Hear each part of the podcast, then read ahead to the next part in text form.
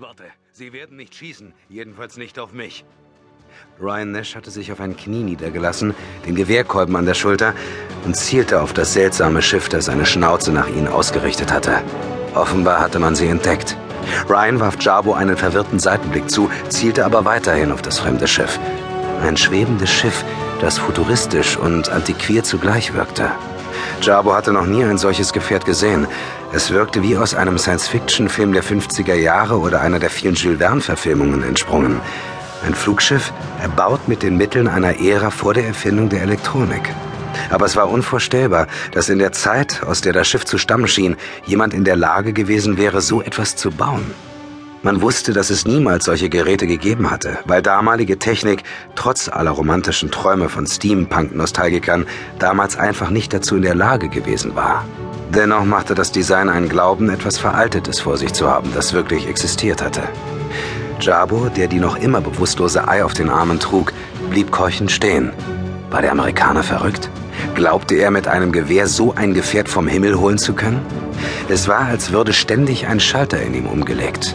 Mal war er der All-American Boy, Mr. Sunshine, der sich für seine Mitmenschen einsetzte. Dann wieder sah er in den Leuten, die er vorhin noch mit seinem Leben beschützt hatte, Verräter und Feinde Amerikas und wurde zum Terminator. Aber das hier war etwas anderes. Ryan wusste, dass er gegen ein Kriegsschiff der Wächter keine Chance hatte, doch er war nicht der Typ, der kampflos unterging. Wenn er sterben musste, dann nicht wie ein Opferlamm, das sich aufgegeben hatte. Eine Einstellung, die Jabo an ihm bewunderte, weil er sie teilte. Vielleicht war Ryan deshalb der Meinung, sie wären sich ähnlich. Jabo der Moslem und Ryan der amerikanische Kreuzritter, der mit wehendem Sternbanner in fremde Länder einfiel und den Menschen dort die Demokratie nach amerikanischem Muster bringen wollte, ungeachtet ihrer Kultur und der regionalen Verhältnisse. Jabo hatte seine eigenen Erfahrungen mit den sogenannten Wächtern gemacht, als er Ai im Dorf der Chinks gesucht hatte. Er war auf mehrere der Maschinenmenschen gestoßen, doch sie hatten sich ihm gegenüber friedfertig verhalten. Dabei waren Jabo und seine Gefährten bisher davon ausgegangen, dass die Wächter den Auftrag hatten, jedes Mitglied der Survivor Crew zu töten. Schließlich hatten sie das anfangs auch bei Jabo versucht, hatten ihm sogar einen Arm ausgerissen, als er das erste Mal mit den Wächtern zu tun gehabt hatte. Das aber hatte sich grundlegend geändert, seit Chabo in den Räumen der Upper Class wieder aufgewacht war, nachdem er von einer Maschine zu einem halben Cyborg umoperiert worden war. Sämtliche künstlichen Teile schienen die Ärzte der Upper Class wieder aus Jabos Körper entfernt zu haben. Er hatte auch seinen Arm zurück.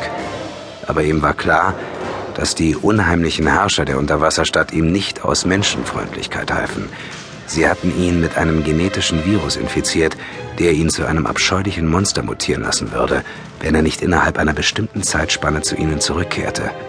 Zuvor aber sollte er einen Auftrag für sie erledigen, die Überlebenden der Survivor-Mission finden. Möglicherweise ließen die Wächter ihn deshalb in Frieden. Vielleicht war aber auch etwas in ihm zurückgeblieben, ein implantierter Sender oder dergleichen, was die Wächter davon abhielt, über ihn herzufallen, ihn erneut mit ihren Stahlklauen zu zerreißen oder ihre Ultraschall- und Laserwaffen auf ihn abzufeuern. Ein Sender, der die Häscher der Upper Class zu den anderen Crewmitgliedern der Survivor führen würde. Diese Menschen waren gefährlich für sie, für ihren Herrschaftsanspruch, für das System, denn sie trugen die Krankheit in sich. Und mittlerweile hatte Jabo eine gewisse Vorstellung davon, was für eine Krankheit das sein konnte. Religion und Philosophie, das Streben nach Erfüllung und Selbstbestimmung. Denn das System der Drohnengesellschaft würde zusammenbrechen, wenn sich Jabos Glaube an Gott verbreiten sollte. An einen Gott, für den es keine Upper Class und keine Drohnen gab, sondern für den alle Menschen gleich wertvoll waren – Ebenso stand es mit Ryans Überzeugung von Freiheit des Einzelnen, von Demokratie und Bürgerrechten. Oder mit I. Rogers Ideologie, falls sie tatsächlich eine überzeugte Kommunistin war. Und Proctor? Wenn der wirklich nur ein Roboter war, eine seelenlose Maschine, betrachtete er die Welt rein logisch. Und rein logisch gesehen war diese Welt hier eine Sklavengesellschaft, in der faktisch jeder unfrei war. Maria dos Santos hingegen schien keiner Ideologie und keinem Glauben anzugehören. Doch sie machte das werdende Leben in ihrem Leib gefährlich, denn sie trug den Schlüssel, wie Ryan ihr erzählt hatte, was immer es damit auf sich haben mochte. Also zwang sie Jabo, sich wieder mit seinen Gefährten zu vereinen, um sie dann alle auf einen Schlag zu erwischen. Bis dahin war Jabo unangreifbar. Deshalb hatten ihm auch die Wächter im Dorf der Chinks nichts angetan. In diesem Moment eröffnete das seltsame Schiff das Feuer. Als die Laserwaffen am Rumpf aufflammten, schoss Jabo nur ein Gedanke durch den Kopf. Alles falsch. Die Wächter wollen dich genauso töten wie alle anderen, die mit der Survivor in diese Zeit gekommen sind. Im nächsten Moment schlugen die Leuchtspurgeschosse ein und trafen mit tödlicher Präzision. Die Hölle brach los. Abgerissene Gliedmaßen wurden durch die Luft geschleudert, die vor Hitze zu brennen schien. Paris, 2000. Jacques Dabo hatte an einem einzigen Abend 36 Menschen umgebracht. Er war in die Villa des Gangsterbosses Farouk Daham eingedrungen und hatte blutige Rache genommen. Daham hatte vor Jacques Augen seine eigene Tochter umgebracht, weil sie ein Verhältnis mit ihm gehabt hatte. Mit einem Schwarzen, der in Dahams Augen minderwertig war. Eine Schande. Jedenfalls für einen Rassisten wie Farouk Daham. Jacques hatte ihn grausam dafür sterben lassen. 36 Tote. Aber nur drei Morde hatte man Jabo nachweisen können.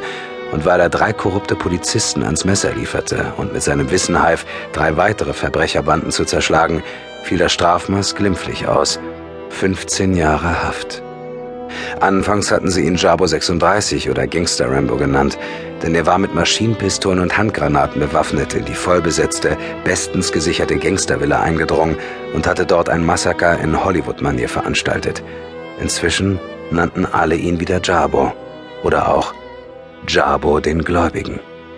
Denn aus Jacques Dabo, der den Glauben seiner Eltern stets abgelehnt hatte, war im Gefängnis ein tiefgläubiger Moslem geworden.